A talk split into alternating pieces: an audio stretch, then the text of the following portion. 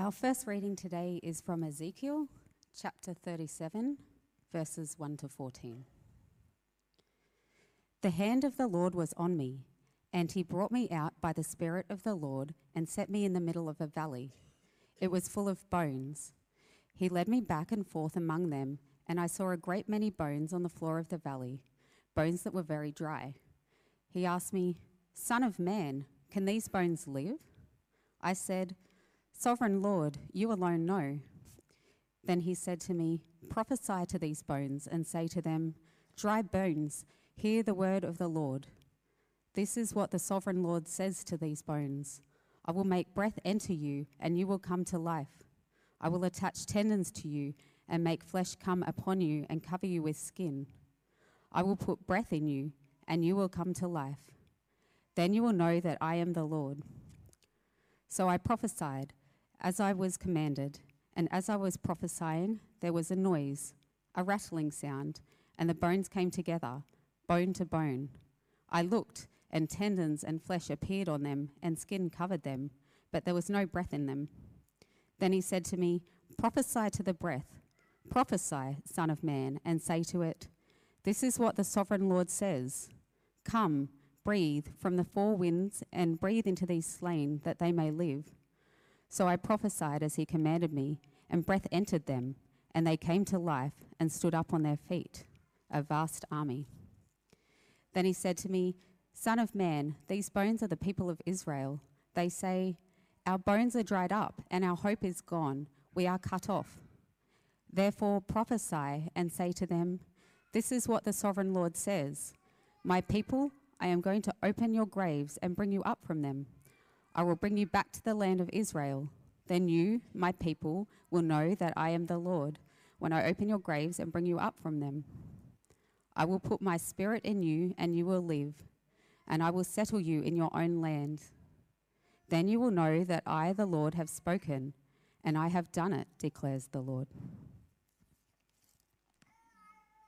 Our second reading today is Ephesians chapter 2, verses 1 to 10.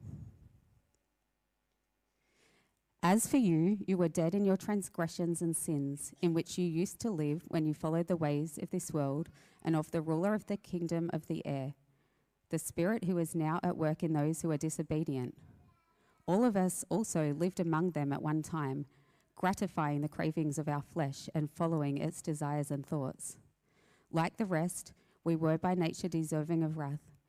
But because of his great love for us, God, who is rich in mercy, made us alive with Christ, even when we were dead in transgressions. It is by grace you have been saved. And God raised us up with Christ and seated us with him in the heavenly realms in Christ Jesus, in order that in the coming ages he might show the incomparable riches of his grace expressed in his kindness to us in Christ Jesus. For it is by grace you have been saved, through faith, and this is not from yourselves, it is the gift of God not by works, so that no one can boast. For we are God's handiwork, created in Christ Jesus to do good works, which God prepared in advance for us to do. Thank you, Heather. And why don't we say thank you, extra Heather, because you see she got a little limp there. Heather, you killed it. Say thank you, Heather. And thank you, Maddie, as well. Great to have you guys helping. Um, Good morning. Good to be with you. Do you know, in 1963, the world was ever more changed by a speech that, in content and composition, was simply breathtaking. It was the words you know well of Martin Luther King, Dr. Martin Luther King Jr., who shared the dream he had for a new America. It didn't just change America, it changed the world. And as he spoke, he changed things, but some have misunderstood what Dr. King was trying to achieve. This is not an anti discrimination speech. No, it's not. This was a speech to improve discrimination. This was a speech because Dr. King knew that it was folly and it was wrong to discriminate for arbitrary reasons such as race or the color of one's skin. But Dr. King also knows that to have no discrimination is not a wise way to live, it's not a safe way to live. So instead of saying, hey, let's never discriminate again, he said, I have a dream that someday the folly of judging my children based on the color of their skin will end. And instead, you'll make wiser decisions. You'll assess the content of their character. And by assessing the content of their character, you'll discriminate as to who should, you should be in partnership with, who you should promote, who you should demote, who you might want to be friends with, how you receive my children.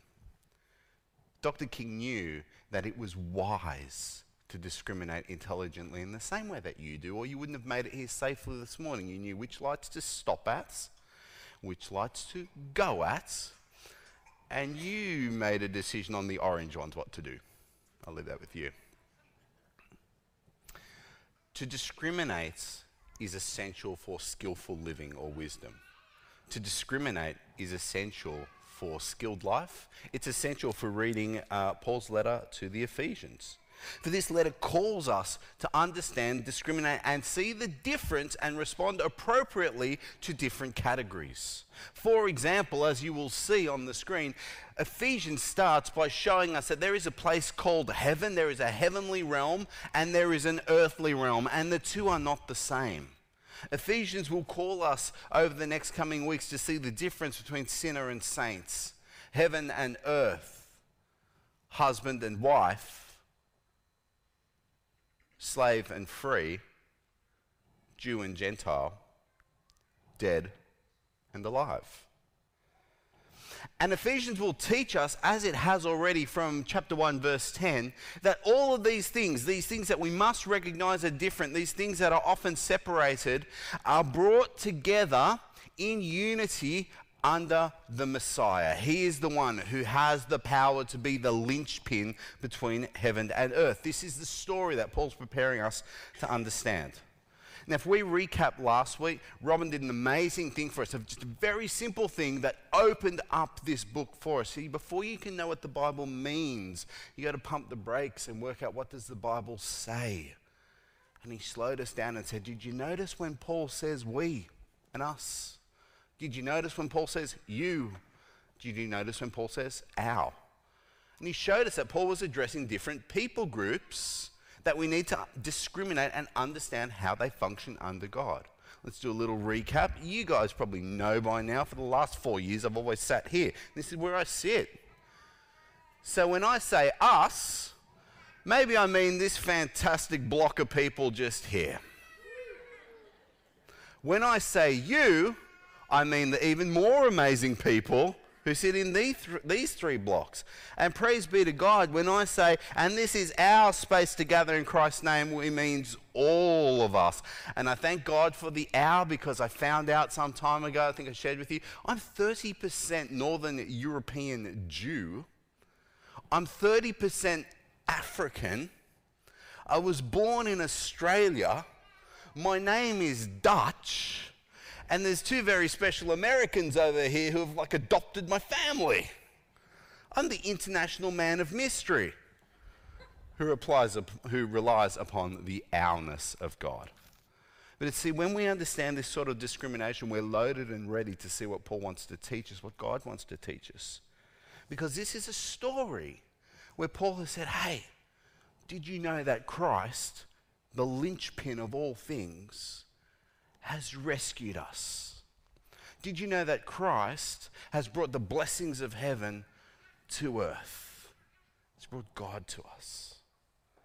What Paul wants to do so that we would understand the amazing grace of God is he tells us an origin story. And here's where we're going to begin this morning. He wants to show us, firstly, where it all begins. To show us where it all begins, he gets his big pointer finger out and he says, You. Guys, help me out. Everybody say, you. you. Not you. You. Yeah. Hey, watch yourself. You. He's pointing his finger at this point to non Jews. And what does he say to the non Jews in verse 1? He says, Well, as for you non Jews, you were dead in your transgressions and sins. Now, let me offer you the Dirk's translation of Ephesians chapter 1. As for you, you were dead in your whoopsies and your poopsies.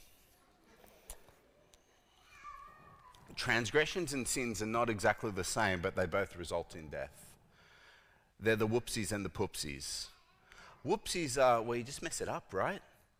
You trip up, you make a mistake, you didn't know, you go where you shouldn't have gone. Oh, whoopsie, I've transgressed.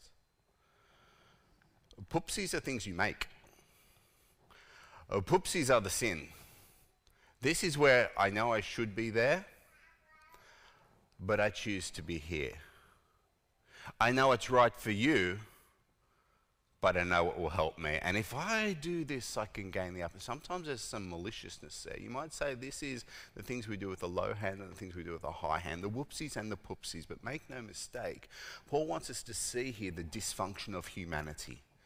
In transgression and in sin, in whoopsie and in poopsie, we go astray and we mess it up. And he says to these Gentiles, You were dead in your transgressions and your sins. Now, you might say, particularly if you're a Gentile and feeling the finger at you, I'm feeling it at like 70% of me, I guess. I wasn't dead. I was living my life. I was doing stuff. Why does Paul say I was dead? Well, he explains in verse 2 in which you used to live when you followed the ways of this world and the ruler of the kingdom of the air, the spirit who is at work in those who are disobedient. He says, You were dead in your whoopsies and poopsies because you were dead disciples. What's a dead disciple? Well, a disciple is a follower. And you were following the ways of death because you weren't following the Prince of Life, Jesus. You were going a different way. In fact, Paul might even be a little bit sarcastic at this point as he's speaking to Jews who had God's law given to Moses at Sinai, passed down through the fathers. The Jews were called to follow the instruction of God or the Torah. So he says, But as for you Gentiles who don't have the Torah, you are following the. The. Wait, what's your code again? The. The air. You're just trying to figure it out. And figure it out, humanity's been trying to do. We follow the air, just the realm in front of us. We go looking for direction. And sometimes we see another creature, another person. And sometimes we worship them. It's by surrendering to them that they might approve us or attempting to overpower them that we might gain control. Sometimes in following the air, we look upwards and seeking to find God in heaven. We find false religion. We find idols in our own concepts of who God would be and we follow and we worship. Sometimes when we're following the air, we bump into mirrors and find ourselves bump into things like narcissism or desperation of satisfying what this one needs or what this one can achieve for validation. And you know, as we follow these air concepts, there's a ruler of the air who delights. The Satan, the devil, the ruler of the kingdom of the air, who loves nothing more than human dysfunction and disorientation that walks away from the Lord, chasing after all kinds of things and not knowing that it's dead and he delights.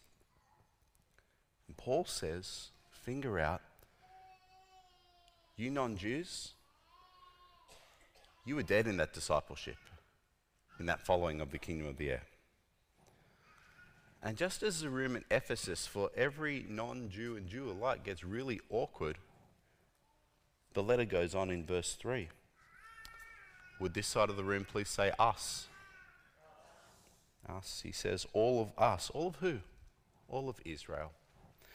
Verse 3 All of us who lived among them, that is everyone else, at one time, gratifying the cravings of our flesh and following its desires and thoughts. Like the rest, we were by nature deserving of wrath. He says, You know what? You have the air, we have Torah, we have God's instruction. And you know how different we were? Not very different. We, just like you, were following our own passions, gratifying our own desires, rather than seeking after God and following the instruction He had given us because we were His chosen people, we, like you, were dead in oopsies, whoopsies, and poopsies, missing out and being dead under God. We were lost following these passions. Paul says, you know what, whether you're a Jew or a Gentile, if you're a human, you're dead in sin and transgression. There's a significant problem. And here's where we've got to pause for a moment and visit a doctrine that has been held in the Christian church for centuries. It's underspoken, it's a difficult pill to swallow, but unless we understand it, we never fully comprehend the grace of God and what He has done. This is called total depravity. Humanity is totally depraved. Before you freak out, this doesn't mean you're as bad as you could get, or I'm as bad as I can get. At least I don't think I am. If it meant you're as bad as you can get, I wouldn't have come this morning. It would not be safe. But what this does mean is that we're dead disciples who tend to follow the prince of the air. What it does mean is that when we look for God, our, our sinful, whoopsies and poopsies eyes make mistakes or deny what we see and we don't see clearly. It means when we listen for God's voice, our whoopsies and poopsies ears don't always hear quite right and distort the message. It means even when God does speak, even when God does show, our minds that are tainted by human dysfunction and whoopsies and poopsies process poorly and our hearts love disproportionately and in distorted ways. The whoopsies and the poopsies have got the better of us, folks, and total depravity is the space we step forward in humility and say, Yep, that's me. There's no part of my being that has not been affected by the whoopsies and the poopsies of transgression and sin. And as I've reached around, I acknowledge my deadness. So we've hit the rock bottom right now. And Paul says that God declares in that state, Jew and Gentile alike, all of humanity, objects of wrath. God's righteous anger. We're, we're rightly his enemy, and he's rightly trying to get rid of the evil in the world and the evil is us. But, and here's our next point. Going on to verse 4, but God. This is how God responds. This is what Paul says. But because of his great love for us, we've all heard God is loving.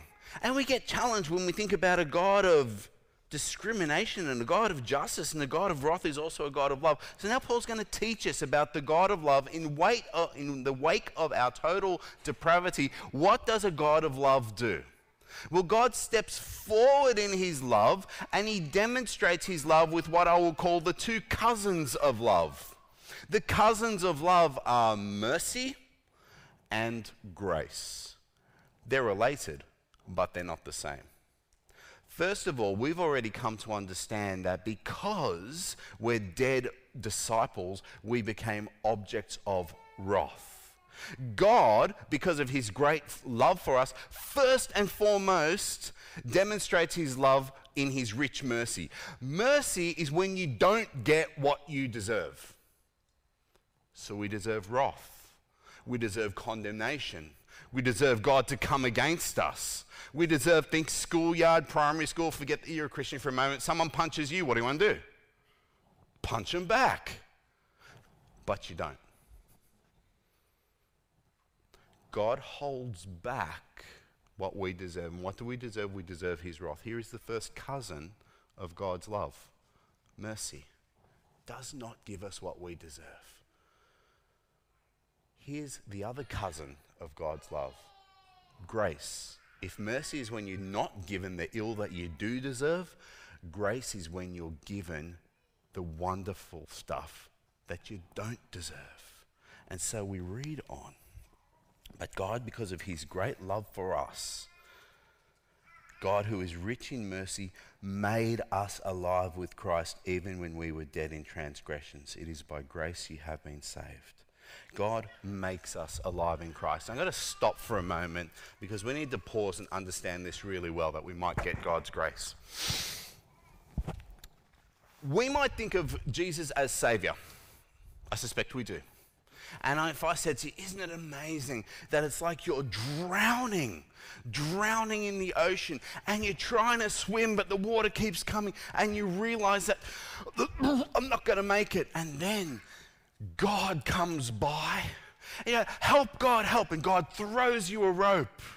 And you grab the rope because you're faithful, and God pulls you in, and now you're saved. Great gospel, great story. It's a half truth according to Ephesians. You see, if that scenario was to play out according to Ephesians, then when God comes along and throws you a rope, you know what happens?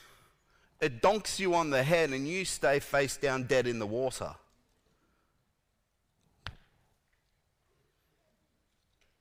Nothing changes. Sometimes we wrestle because it challenges our human idea of power and God's amazing agency when we read uh, parts of the Bible like chapter 1 in Ephesians that speak of God choosing, God predestining. We say, is that love? Think about it like this. When you're dead, right, God forbid, but when you're dead, let's say that happens today, something bad happens in your kitchen and you're lying on the floor, dead. You're dead, all right? Who's going to ring triple zero? You? Toot, toot, toot. Emergency, what service would you require? Ambulance, please. What seems to be the problem? Well, I'm actually dead, and I'm speaking to you from beyond the grave, and I'd love if someone could come and help me. That doesn't happen. No one's ever made that call because dead people don't ask for help. Here's the first installment of God's love shown in grace. When you were dead, and I was dead, and in a, in a state unable to ask for help. In fact, following the ruler of the kingdom of the air and seeking help in every other place, God came out and went, That guy looks like he needs help. The good news is, I've decided to help him. See, God acted first. You're wait, how does that work? Just think in history. It was 2,000 years ago that Jesus died on the cross for me. It was 44 years ago that I started sinning. So God moved first on the rescue attempt. The doctrine of predestination is the doctrine of a God so loving that he came looking for the dead people, that he came and went, I must rescue some of these dead people. So, how does he rescue? Yeah, oh, so that's when he throws the rope. Now, some of you, some of you would have seen the old movie Top Gun. And you might remember the scene Get the tissues ready. Terrible flat spin. We're in the water, Maverick and Goose. And Maverick's in the water, hold on, hold on, hold on. And the helicopter's coming over for the rescue. Now, this is another scenario where every guy in this room thinks he's Maverick. I always said I was Iceman, but different sermon. You think you're Maverick. Newsflash, you're Goose. If you haven't seen Top Gun, Goose is the guy who's face down dead in the water. How do you rescue that? Well, here's how God does it when He makes us alive in Christ. Jesus comes like a man from the helicopter, only He's coming from heaven. And He comes into the water, into the space you're in. And rather than throw you a rope, what He does is He grabs you to Himself and he binds you to himself. This is a doctrine we call union with Christ. He binds you to himself. He takes on your humanity and binds you to himself. And as he is raised up, he then goes, just like we read in the Ezekiel Old Testament reading. Just like happened at the beginning of creation when God breathed the breath of life into the earthling he created and a living being came about. This is a new creation where God, rich in mercy, abounding in grace, great in love, predestined, didn't wait for you to call, came out, jumped down, bound you to himself, breathed the breath of life of the Holy Spirit into you that you might be alive with his Son, the Lord Jesus Christ. Because we were dead in sin and transgression, but God, who loves us, made us alive in Christ. As the passage goes on, verses 6 and 7, and God raised us up with Christ and seated us with him in the heavenly realms, in order that in the coming ages he might show the incomparable riches of his grace expressed in his kindness to us in Christ Jesus. I've got to stop and talk about this because this is amazing. You might say, What do you mean? That's weird. God raised us up into the heavenly realms. I'm sitting in fig tree I'm not sitting in glory. Don't ask your neighbor to pinch you and tell you whether you're dead or not. You're not dead, you're alive if you're in Christ. This is the Jesus who, oh, this is amazing. Heaven and earth are separate realms, okay? Hopefully, my picture with a cosmos sort of view shows you that. In Jesus Christ, God brings the blessing of heaven to earth. We call it Christmas. Theologians call it incarnation, where God takes on flesh. This is coming down and stepping into our realm. This is Ephesians chapter 1, verse 3, where the blessings of heaven come to us. In his rescue, Jesus binds humanity to himself. Does it not blow your mind like it blows mine that God would take on flesh and live among us? That's incredible. But I'm certain if I was God, even if I was willing to do that, when I was done, when I was done at the empty tomb, I would take that suit off and be back to heaven without it. But that's not what happens. He seated us in the heavenly realms. Beautiful song called Meekness and Majesty describes it like this lifts our humanity to the heights of his throne, takes humanity into the heavenly realm these separate realms, as Ephesians 1:10 tells us, are unified in Messiah.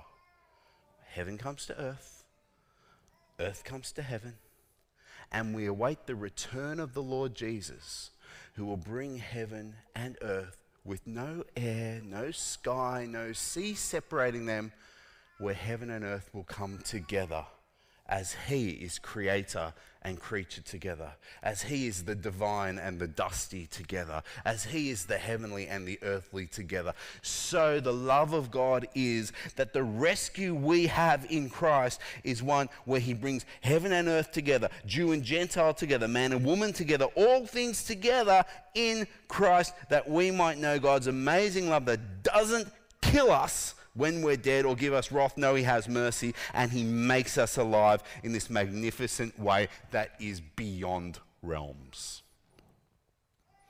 So, what do you do with that? Paul teaches us in the final part you repent. When I use the language of repent, you might think I'm about to pound a table or something and say, So stop! No, we don't need to do that. To repent is to change your mind, to focus anew. And more importantly, not just to stop looking here, more importantly, it's to start looking here. And so let's read Ephesians chapter 2, 8 to 10, for the content of our repentance. For it is by grace you have been saved through faith. And this is not from yourselves, it's the gift of God, not by works so that no one can boast. For we are God's handiwork created in Jesus Christ to do good works which He prepared in advance for us to do. The call today, brothers and sisters, brothers and sisters who, like me, were dead in whoopsies and poopsies, is to acknowledge the mercy and the love and the grace of God and to turn from work and trusting what I can do uh oh, what I can do where I get, uh oh, my whoopsies and my poopsies are bad, so maybe if I do some good stuff in the school. Wait a minute, what if I don't trust in that anymore or condemn myself in that anymore? And trust in a God who is merciful and gracious, who makes people alive and gives them more than they deserve. Repentance says stop trusting work, start trusting grace. Repentance says stop trusting you Start trusting Him. Repentance says, delete the language of proud from your vocabulary. Insert grateful. Well, what about those times when my kid brings home a good report card? Try this. Rather than say, I'm so proud of you, sweetie, I'm so grateful for you, sweetie. Pride, proud, is a word that assesses our scoreboard. Grateful is a word that assesses God's scoreboard and a gift I've received. And it's all a gift. Repentance takes us from pride to grateful, from heir to Christ. And, brothers and sisters, the best thing I can tell you from death to life. So I want to lead us in a step of repentance this morning as we come to the Lord's table. As we come to the Lord's table, this was Jesus saying his, to his disciples, My body's been given for you. You might have thought that uh, your status before God is all about what you will do in your body. But now I say, stop trusting your body and start trusting mine. You might rightfully understand that you've become an object of God's wrath you might rightfully understand that when you're under God's wrath, the penalty for that is sin. You might have read, dear disciples, in the Old Testament that bloodshed is the answer for sin. And so you might anticipate that someday you will die under God's wrath. But I tell you, this cup is a new covenant in my blood. So let's not worry about your condemnation anymore because I've been condemned on your behalf. I shed my blood in your place. And so, brothers and sisters, before I recount these words to you again and before we eat together, I'm going to invite us to pray a prayer of repentance together. It's a prayer well known to some of you, maybe new to some of you. It's a prayer that is often said at our 8 o'clock service. But it's a wonderful prayer that says, I will be going to God's table. I will be dining with the Lord. I am part of the family. But it sure isn't because of me, it's because of Him. I acknowledge my total depravity and I acknowledge His great love. Will you have a go at saying this prayer with me? This is called the prayer of humble access. Let's say it together. We do not presume to come to your table, merciful Lord, trusting in our own righteousness, but in your many and great mercies. We are not worthy so much as to gather up the crumbs under your table, but you are the same Lord, whose nature is always to have mercy. Grant us, therefore, gracious Lord, so to eat the flesh of your dear Son, Jesus Christ, and to drink his blood that we may evermore dwell in him and he in us. Amen. And so, in a moment as we eat, this might be your moment of repentance for the first time as you come to trust Jesus. Or this might be a moment where once more God's Holy Spirit, like a, like a wonderful dance partner, leads you in repentance. A wonderful dance partner with a, a hand in the small of your back, just directing you in the steps and where you should go, turning you away from trusting in you and trusting in Jesus. And so here's what Jesus said on the night he was betrayed. After giving thanks to his heavenly Father, he took bread and breaking it, he gave it to his disciples, saying, This is my body, which is given for you. Do this in remembrance of me. And after the meal, he took the cup and again giving thanks, he said to them, This cup is a new covenant in my blood. It's my blood that's shed for you. We're shedding my blood rather than your blood. So when you drink it, remember me. And so we're going to do just as our Lord Jesus has taught us. If you would peel your top clear layer, you'll find a wafer.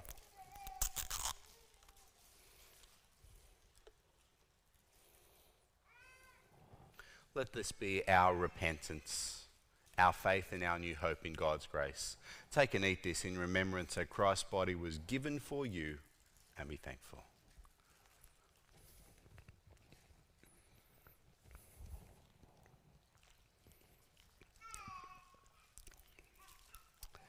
If you peel another layer,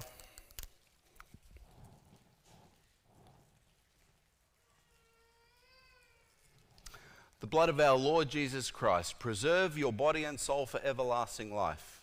Take and drink this in remembrance. Christ's blood was shed for you, and be thankful.